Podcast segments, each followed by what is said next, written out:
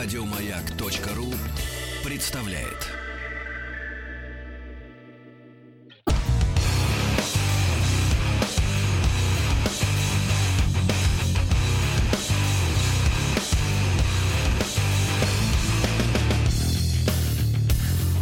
Сергей Стилавин и его друзья.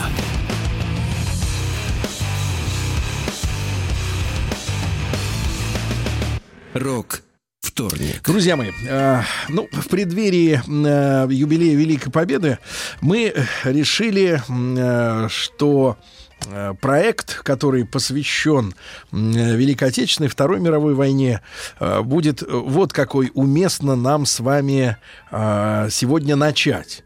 Проект под названием «Тыл». Вы видите, что даже мы э, э, до последнего дня решали вопрос с названием, да, как этот наш цикл программ назвать, э, да, потому что много очень сказано о э, военных наших операциях, да, об этом есть и книга, литература, э, есть э, даже цикл, который мы в свое время готовили, э, несколько серий, да, наших проектов «Война».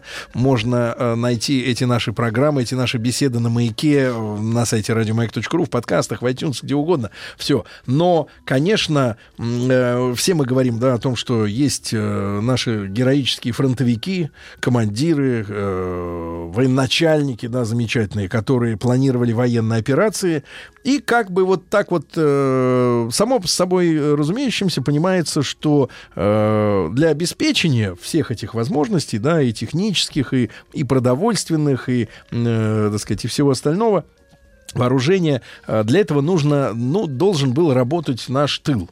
Вот, я, может быть, эту тему несколько более в плане вот семейных отношений, да, понимаю лучше, чем фронтовую историю, потому что у меня э, мой дед, э, как раз э, будучи военным инженером, да, раз, механиком, разработчиком э, вооружений, э, был э, в сорок первом году, он получил э, бронь, которая его увлекла в далекую, в далекую, в глубинку нашей страны, в Пермь, где в районе Мотовилиха были расположены наши оборонные предприятия, далеко-далеко за Уралом, и там он, вот, как вспоминала моя бабушка, варили, вернее, жарили картошку на клею. Вот, а картошка была мороженая, так сказать, да, люди не доедали, не досыпали, люди мерзли, и, и люди отдавали свое здоровье, силы для того, чтобы армия получала вооружение, да, без которого, конечно, сражаться было невозможно, и сегодня специалисты, наверное, меня поддержат, если я скажу, что вот Вторая мировая была это периодом, да, войны моторов. У кого лучше, соответственно, технология производства тех же двигателей, вооружений, вот эта механика, да, металл, тот, собственно говоря, и побеждал. И вот эта победа наша, да, когда одни люди отдавали свои жизни, здоровье, да, на, на фронте, а другие обеспечивали также, кладя свое здоровье на, на алтарь Великой Победы, обеспечивали возможность сражаться, чем сражаться, да, в первую очередь. Вот, вот это и, и есть цель нашей, наверное, сегодняшней э, старта нашей программы. Мы назвали ее «Тыл». И я рад приветствовать в нашей студии Юрия Александровича Никифорова. Юрий Александрович, доброе утро. Здравствуйте. Кандидата исторических наук, доцента Московского педагогического государственного университета. И мы сегодня попробуем начать этот э, очень большой, важный разговор. Э, да, условно мы э, хотим э, понять, как случился этот вот переход нашей промышленности, переброска. Это огромная тема, да, наших заводов, э, которые, ну, далеко не все из них, да, были предназначены для производства военной техники э, в мирное это время. Такое количество во- вооружений просто не нужно, да. Вот, Юрий Александрович, я понимаю, что э, в отличие от нашей наших военных операций, от наших побед и поражений на фронте, да, вот тема организации тылового хозяйства военного, она не так сильно историками, литераторами, да, может быть, даже людьми, которые занимаются статистикой, не так сильно изучена, да, вот вы с этим тоже столкнулись.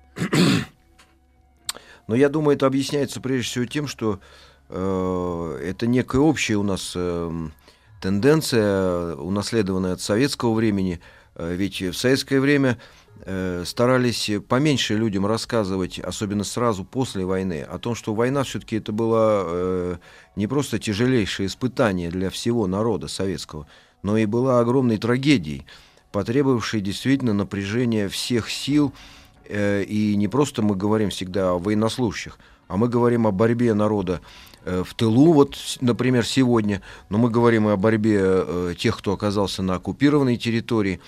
И вскрывать трудности по-настоящему, трудности, проблемы, с которыми сталкивалась и Красная Армия, и военная экономика Советского Союза. Но в условиях, особенно когда холодная война началась, и нужно было в первую очередь показать, что мы э, можем повторить, да, как вот иногда сейчас пишут на машинах, э, упрощая реальную ситуацию. Потому что все это было очень э, тяжело и сложно. Но в то же время вот этот э, какой-то честный, э, серьезный разговор на эту тему, он необходим, потому что мы иначе не поймем, почему мы гордимся коллективным подвигом наших предков. Почему мы всегда, когда говорим о э, солдатах, офицерах, о героях Советского Союза, тут же хотим вспомнить, что это было бы невозможно дойти до Берлина, если бы где-то люди в тылу тоже не отдали э, все свои силы э, на алтарь победы. Да. Вот это вот э, удивительное единение фронта и тыла, да, э, единение...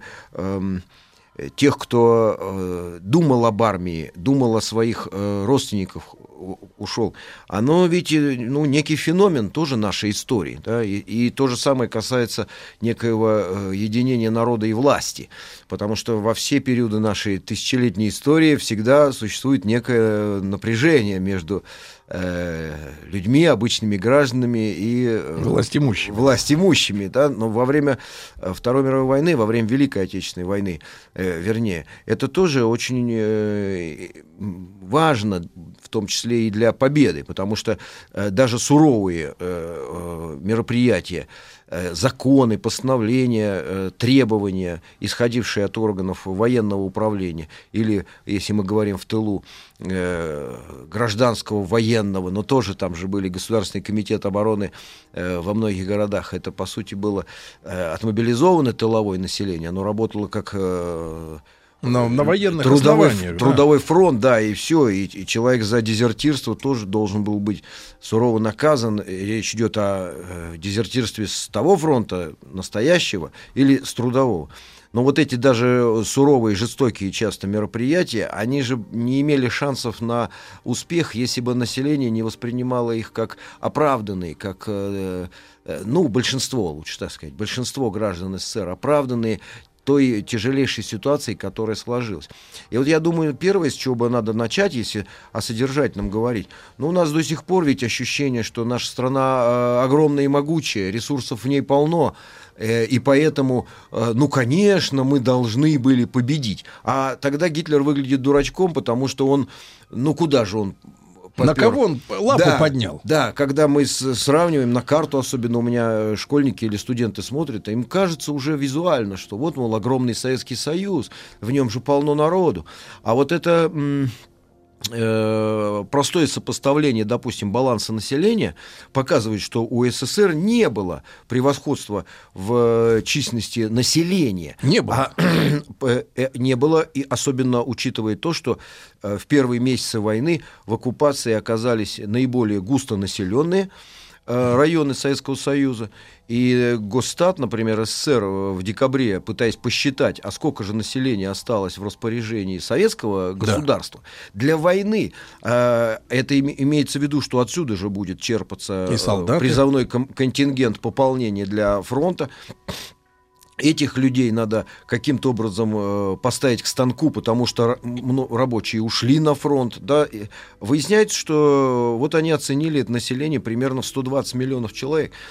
То есть где-то семьдесят миллионов отрезало. Оказалось на оккупированной территории. семьдесят Люди, ну, около семидесяти. Угу. Тут точный подсчет, наверное, сделать угу. не удастся до миллиона человек. Всегда есть погрешность.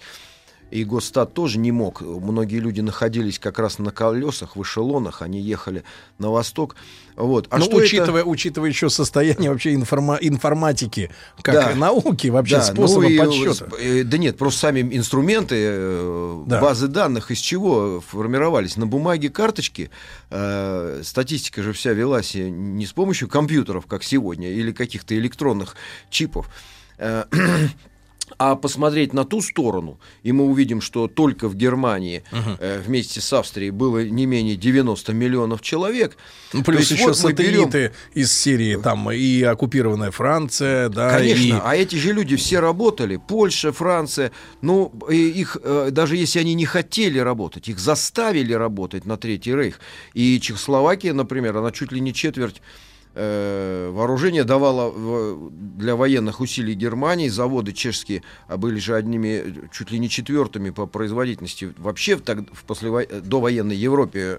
После Англии, ну, так Франции, сложилось, Германии. Так сложилось из-за того, что немцам запретили после э, Первой мировой иметь свою военную промышленность оборонную, да, и они вкладывались, соответственно, в это чехов. Это да, но в, в рамках четырехлетнего плана на- нацисты за четыре, вот с тридцать шестого где-то года, угу. э, они увеличили производство вооружений э, чуть ли не в двадцать раз. Там же был немыслимый совершенно рост... Э, э, Но, тем не менее, гитлеровцы тоже наделали кучу ошибок. И вот, но, находясь, как ему казалось, в зените своего могущества, Гитлер, конечно, рассчитывал на что. И вот этот план Барбаросса, он, очевидно, составлен э, в расчете на то, что удастся быстро, блицкригом, захватить, э, в том числе, наиболее развитые в промышленном отношении регионы Советского Союза. И нас обескровить, э, да, фактически. И, и особо угрожающее положение было с точки зрения вот заводов авиапрома угу. и э, наркомата боеприпасов. То есть вполне себе можно допустить, что если бы гитлеровцам удалось угу. э, захватить... не эвакуированную, она же была эвакуированная в значительной мере, это промышленность, территорию, на которой до войны было тысяча тридцать промышленных предприятий разных, естественно, не только же это оборонпром, трудовые, рабочие ресурсы, это же всегда современное производство, а все-таки в Советском Союзе уже были, люди, это да. квалифицированные рабочие, их же тоже надо спасать, туда просто так женщин не поставишь, угу. нужно упрощать. Юрий Александрович, а тогда процесс. Если чуть-чуть отмотать назад. И да? дальше, извините, да, по- да. последнее, и дальше все, Сталину придется вооружать свою армию на Волге там, или, да, по, придется вооружать кольями, вилами, потому что советская экономика не справится с мощью этого удара. И когда мы смотрим на развитие событий на фронтах в сорок первом году, когда мы видим, что э, очень часто вместо того, чтобы э, отступить, сдать территорию из- из-за того, что уже, так сказать, с военно-оперативной точки зрения сопротивление выглядит э, неоправданным, да, нужно уводить войска из-под удара. Тем не менее, советская командование, учитывая через Государственный комитет обороны необходимость демонтажа и вывоза важнейших промышленных предприятий или оборудования шахт, например, на Донбассе, это же была главная, Донбасс, главная база угля для центрального района, в том числе для Москвы. Но и не только для того, чтобы и... топить, но и для металлургии. Ну, естественно, да. Естественно, для всей экономики, электростанций надо добавить. И вот здесь мы, мы понимаем, насколько значимым был подвиг тех солдат и офицеров, кто где-то вставал, стоял, да, стоял насмерть, хотя безнадежная уже ситуация. Но командиры требовали, понимая, что нужно урожай сорок первого года спасти, потому что кормить-то нечем будет в тылу людей. Вот эта вот потеря сорок примерно, там сорок процентов населения проживало до войны. Э, на этих землях. На, на, да, то, что гитлеровцы оккупировали к зиме сорок первого года. И нужно было это спасти. И вот первая битва, по сути, угу. первая битва, она была выиграна, э, мы прямо говорим, это эвакуация. Вот если бы Советскому Союзу не удалось... вытащить из-под носа у немцев э, угу. полторы тысячи крупных да. заводов, то да. не, непонятно, как бы дальше страна могла да. вообще сражаться. Юрий Александрович, а в принципе, я так понимаю, что немцам было хорошо известно вообще с, э, географическая именно дислокация наших основных промышленных объектов. Да, они это до войны хорошо себе представляли, они представляли себе систему экономическую саму. Но и не всех. Не все. Вот, вот ага. такой вопрос. Если мы, э, и я так понимаю, Иосиф Виссарионович э, и правительство наше прекрасно понимали, и в Европе это все понимали, что Вторая война европейская, да, общая и общемировая, она неизбежна. Это было известно уже по итогам Первой мировой. Да. Все понимали, что немцы оскорблены, на этом оскорблении, значит, соответственно, э, неименуемо взойдет диктатура, да, которая пообещает э, вернуть все кайфы как бы обратно, да, да, даже еще и больше. И как-то у них там Lebensraum, есть слово, да, жизненное пространство, ну, что да. мы наконец-то расширимся и а, отхватим у России все до Волги, да, Астрахань, э, Архангельск, Астрахань, это линия АА, э, и мы, значит, всем тут раздадим, значит, землю уже и на Украине, и, и, и, значит, в европейской части России, и все они уже были готовы. Мы это прекрасно, собственно говоря, осознавали. Как так случилось, что у нас это историческая история, э, э, извините за тавтологию, историческая ситуация, когда такая, такое скопление предприятий вот именно в, в этой части страны произошло? Ну, э, это в первую очередь унаследовано, конечно, это унаследовано от э, предыдущих этапов э, развития нашей страны, от еще царской индустриализации, которая э, началась до революции.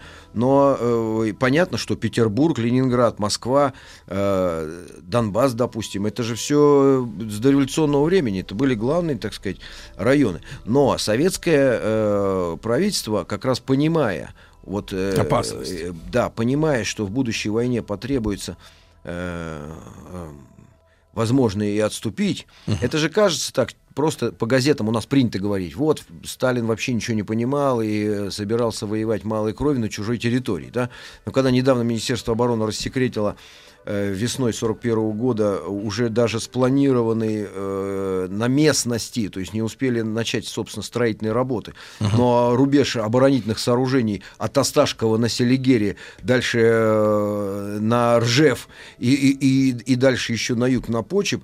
Понимаете, мы понимали, но... куда дойдет. Да, то есть, ну, не то, что понимали, но это делалось э, на всякий случай. Программа вообще была рассчитана до сорок второго года перевооружения и стройки. А, так э, было развернуто уже строительство, как мы иногда говорим, заводов-дублеров, потому что у нас очень много было уникальных производств, для которых не было э, замены в случае да, чего. Да. Да. И, подчеркиваю, особенно вот сложным местом было производство, например, взрывчатых веществ.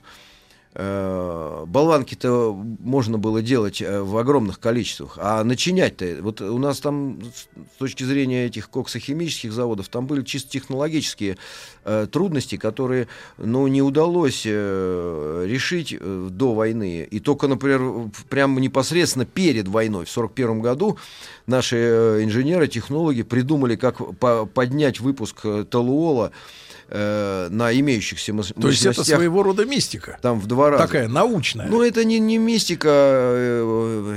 Понимаете, и до войны люди все силы отдавали тому, чтобы решить узкие места в экономике. Но она же строилась вот десять лет перед войной. Индустриализация началась.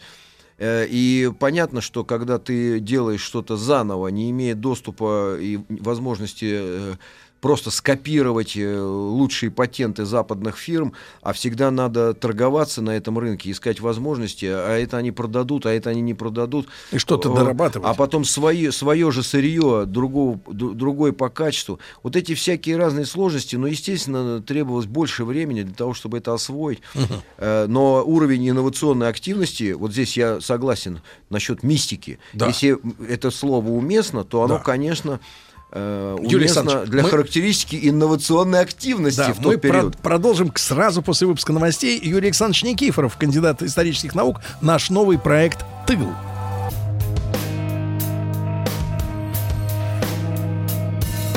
Сергей Стилавин и его друзья.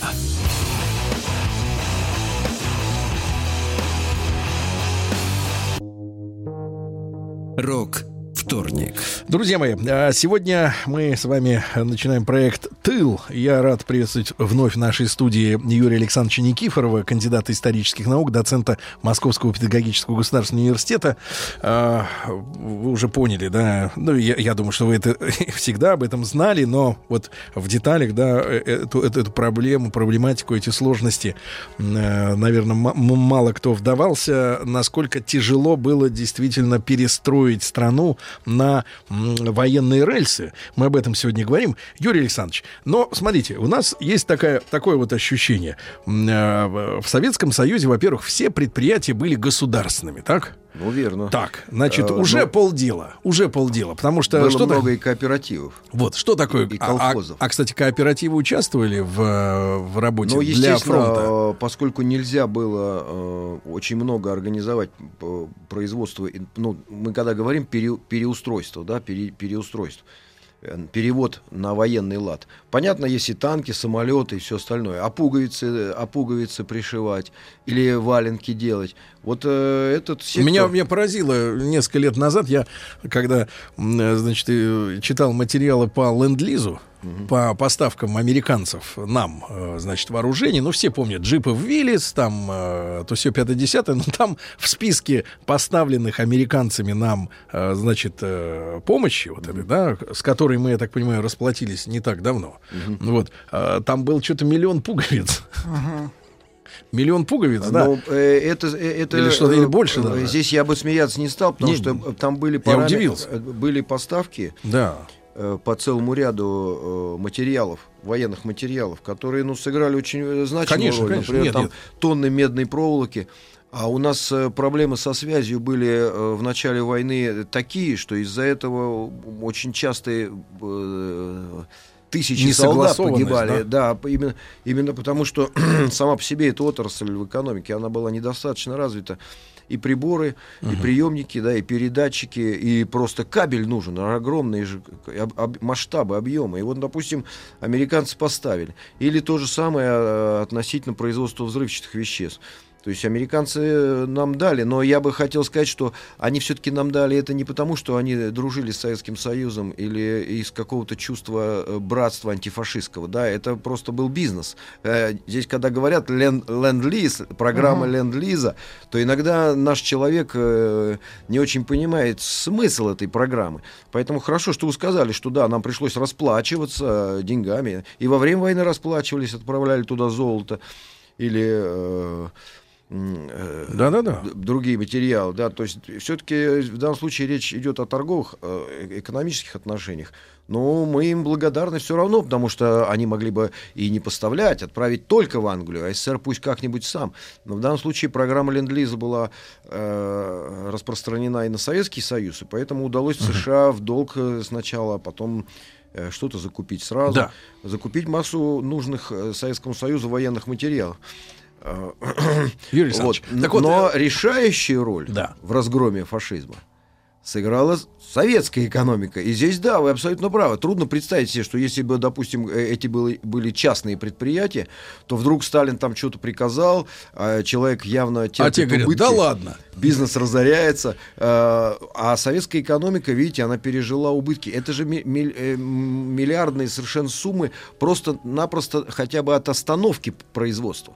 Ведь э, когда завод надо остановить производство и перевести, это уже э, удар по экономике, потому что э, ничего не производится, пока его перевезут туда. Э, Все стоит.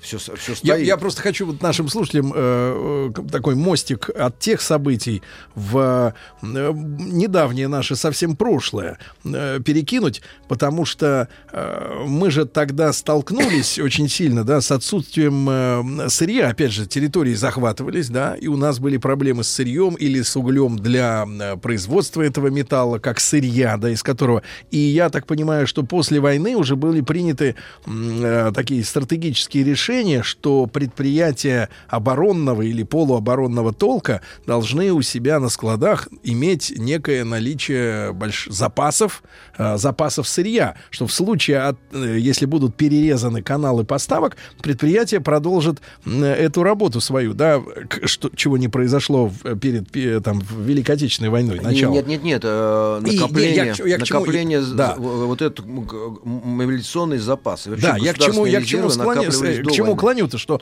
э, как раз вот когда Союз э, развалили, или он развалился, тут как бы mm-hmm. разночтения могут быть в терминологии и по факту, э, что многие предприятия, э, оказавшись там, значит, понятное дело, в чьих руках, начали распродавать эти за- запасы как раз вот этого металла, да, который пошел, э, так сказать, в ту же Европу, там еще куда-то, вот, э, и распродавались как раз запасы за валюту, вот те самые накопленные на случай войны. Они не пригодились, пригодились, как говорится, в другом случае. Если ну, за валюту, то это ладно, а если за бесценок, да, это все да. выбрасывают. Юрий Александрович, Юрий Александрович, а, а, вот э, я так понимаю, мы не можем обойтись, обойти и стороной э, в нашем разговоре э, начала войны, да, готовность к этой войне.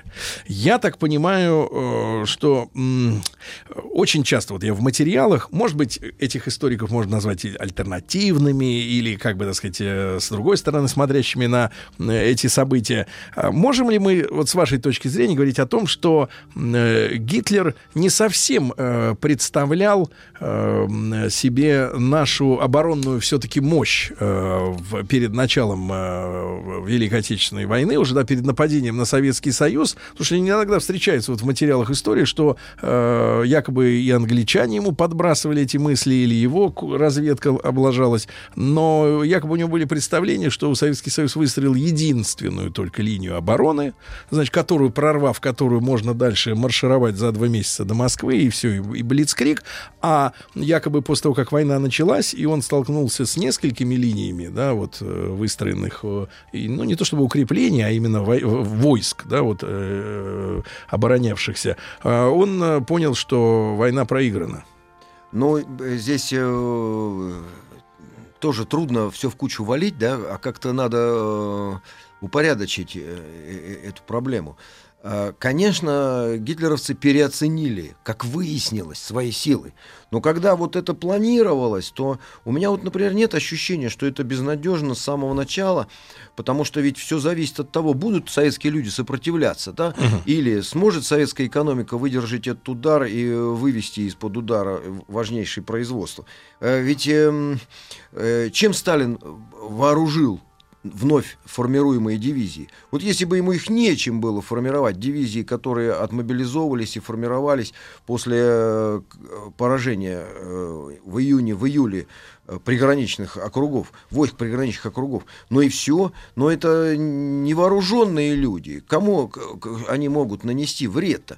Вот здесь, конечно, стратегия блицкрига, она предполагала, что разгромив отмобилизованную, пусть и частично, да, не полностью, но основную Красную армию, основную ее мощь, Сталин просто не сможет формировать бесконечные дивизии. Как, то есть откуда вы, он их возьмет? Очень важную мысль, мысль вы сказали, Юрий Александрович. Именно э, ориентируясь на настроение народа, да?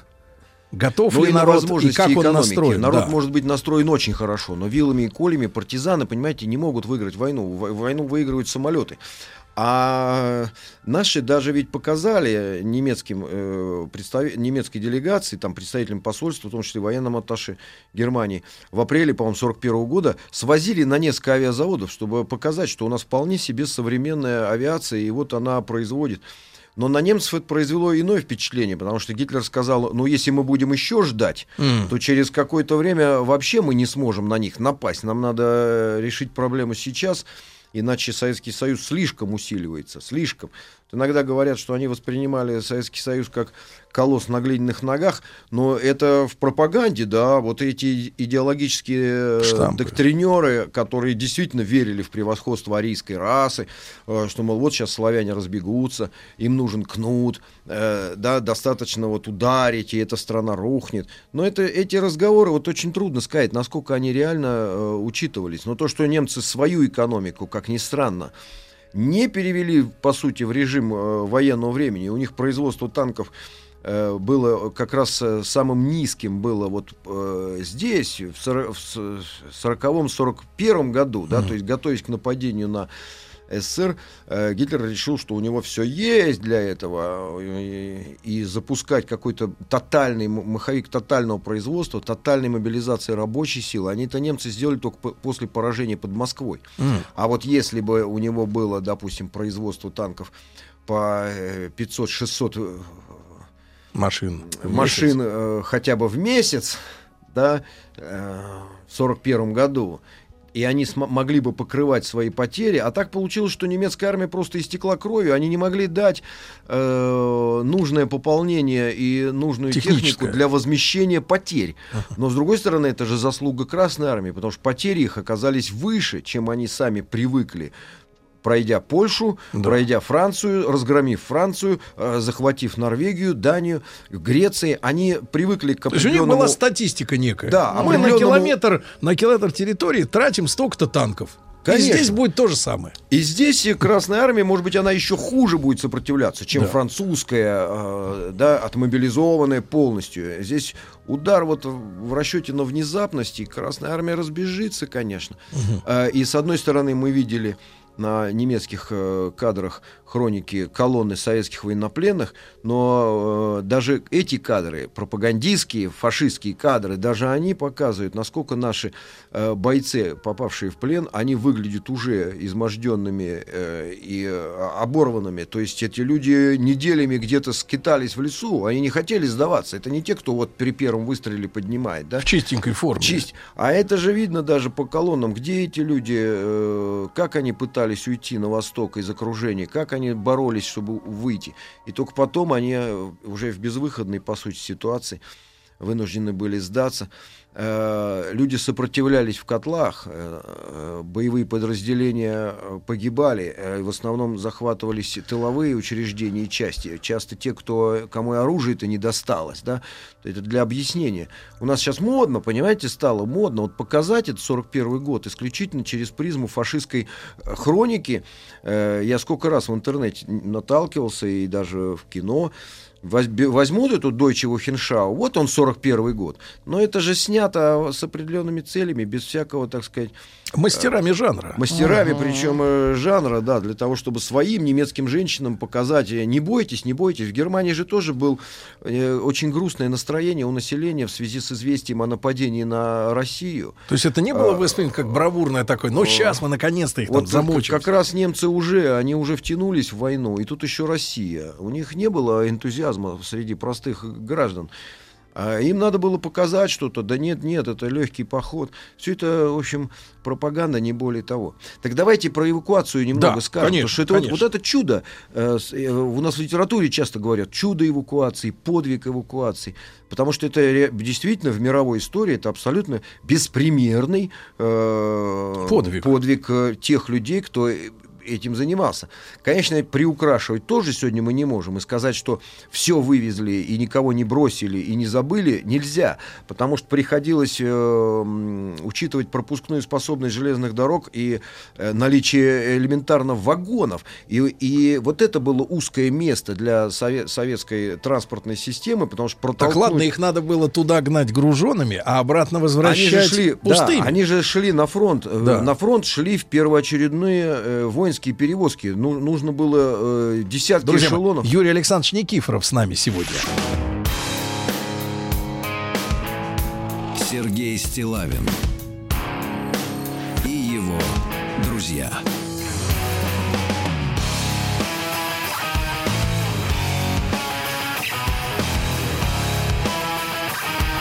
Рок. Вторник. Друзья мои, Юрий Александрович Никифоров, кандидат исторических наук, с нами по-прежнему в студии. Наш новый проект «Тыл», о том, как страна переходила на военные рельсы, потому что это, вот Юрий Александрович сказал, что это действительно чудо, да?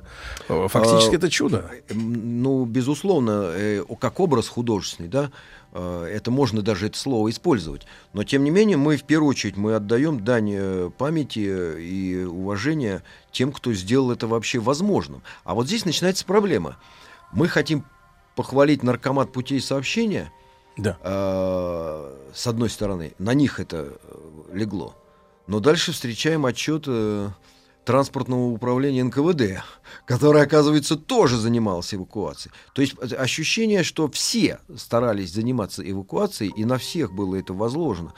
Но, э, Но должен быть центр, который это, не дает а системе разболтаться. Государственный комитет обороны. Сначала создали совет по эвакуации, двадцать четвёртого июня уже возглав... как раз его возглавил Каганович. Но потом, по воспоминаниям Микояна, выяснилось, что наркомат путей сообщения не может справиться с этой задачей. Сам. А, да, ну, и об этом мы уже сказали. Примерно полтора миллиона вагонов только было задействовано в сорок первом году в рамках эвакуации. А это примерно половина вообще всего э, вагонного парка Советского Союза. И вот эшелоны, их же надо было пропустить в одну сторону воинские перевозки, те, кто ехал на фронт, а обратно. А наши, наши железные дороги э, не справлялись. И, но самое количество. главное, это да, система логистики, да? И чтобы система логистики. Рассчитать э, скорости, расстояние, да, развилки, э, там э, сортировочные станции, ну, да, потому что я, я помню, что еще в девяностые годы, вот сейчас в девяностые, я разговаривал с людьми, которые занимались логистикой э, железнодорожного mm-hmm. транспорта у нас, только в девяностые годы более-менее наладилась автоматизирован. автоматизированная mm-hmm. система, да, пропусков составов, чтобы не было никаких сбоев, потому что, слушайте, в башке держать э, э, расписание вот такого количества, да, подвижного состава. Это же невозможно, а компьютеров-то нет. А счеты только. Нет. Но и в итоге вот мы говорим, что это было сделано. Но было сделано все-таки с потерями. Э, значительная часть рабочих, ну, какая-то часть ушла на фронт, но кого-то вообще не смогли эвакуировать. И, то есть где-то двадцать пять-тридцать процентов только вот этого кадровых рабочих этих заводов о, уехало. Но надо же было еще и решить, куда их разместить. И когда людей отправляли за тысячу или за тысячу, полторы тысячи километров, а там же сразу начинается подвиг размещения, людей же надо было встретить и оборудование сразу поставить куда-то в цеха. И есть же воспоминания, да, о том, что люди выгружали станки, подводили электроэнергию, да, и, и а работа, был работа и, еще а крыши не было. А цех был еще недостроен. Да, э, э, это верно. И э, поэтому по, все-таки в конце сорок первого года было... Э, забиты были все тупики, все какие-то запасные пути были забиты, и потребовалось создавать, когда совет эвакуации, его пере- переформатировали в совет по разгрузке. Потому что теперь задача была, мы увезли, но надо было теперь разгрузить и запустить. И запустить. И главной задачей было восстановление. Поэтому вот э, сама по себе эвакуация, погрузить и вывести, она, конечно, невозможна. Юрий Александрович, а мы, о тех, можем, говорить, мы можем говорить, что, ну, смотрите, что планы по эвакуации, они э, уже существовали на бумаге или хотя бы в каком-то... Нет, не в наметках вот энтузиасты. До... У нас энтузиасты некоторые пытаются сказать, ну невозможно же это без плана. Это вот все хрущевские фальсификации, он же взял и вот все скрыл и спрятал, и, и, и не говорят правду о том, как вот все это было при Сталине хорошо. Так, конечно, не просматривается. Ясно, что какие-то наметки делались в разных советских ведомствах, чуть ли не там с военной тревоги двадцать седьмого года, uh-huh. по поводу того, что мы будем делать, как эвакуировать. Но какого-то конкретного четкого плана не было. Был план мобилизации экономики, мобилизационный план. Но когда выяснилось, что война идет крайне неудачно, то здесь многое решалось именно, что вот благодаря инициативе и самодеятельности э, городских э, или областных, или э, местных комитетов, районов, партии, советских учреждений, обязательно э, эн ка вэ дэ, не случайно Берия ввели, а потом Абакумов его заменил в этом совете по эвакуации. Э, ну и... Те люди, кто это делал, мы вот все, хоть пару фамилий надо Давай, назвать. Да. Значит, Кагановича заменили на Шверника, хотя он возглавлял профсоюзы, но, э, вот его, но у него был заместитель Косыгин. Обычно вот отдают дань уважения Косыгину, а на месте по восстановлению, по размещению, там рулил Вознесенский, э, как эвакуированное правительство Советского Союза, и Андреев от э, цэ ка вэ ка пэ бэ. В Куйбышеве эвакуировали же осенью туда, да, правительственные учреждения и органы в связи с угрозой захвата Москвы. Вот хотя бы эти фамилии-то мы всегда представляем, когда говорим о тех, кто занимался эвакуацией и обеспечил восстановление экономики. И здесь вот действительно чудо, потому что мало же вывести. При царе в Первую мировую войну тоже вывозили, тоже эвакуация же была. Но запустить эвакуированные заводы, вот там с этим была огромная проблема. Они иногда просто терялись, эти эшелоны. То есть и, завод и, ушел, и, а где он? И не там понятно. Не удалось, по, по сути, эвакуированное оборудование где-то разгрузить и, и поставить рабочих опять к станку. А здесь вот в, в рамках этого восстановления производства с марта сорок второго года советская экономика дала уже примерно столько же валовой продукции, угу. военной именно, производству вооружения. Да. Сколько до войны. Юрий а дальше пошел рост, рост, да. рост. И Юрий все, и Гитлера завалили танками, самолетами. Я буду рад увидеться снова в нашей студии. Наш проект «Тыл». Юрий Александрович Никифоров был с нами сегодня.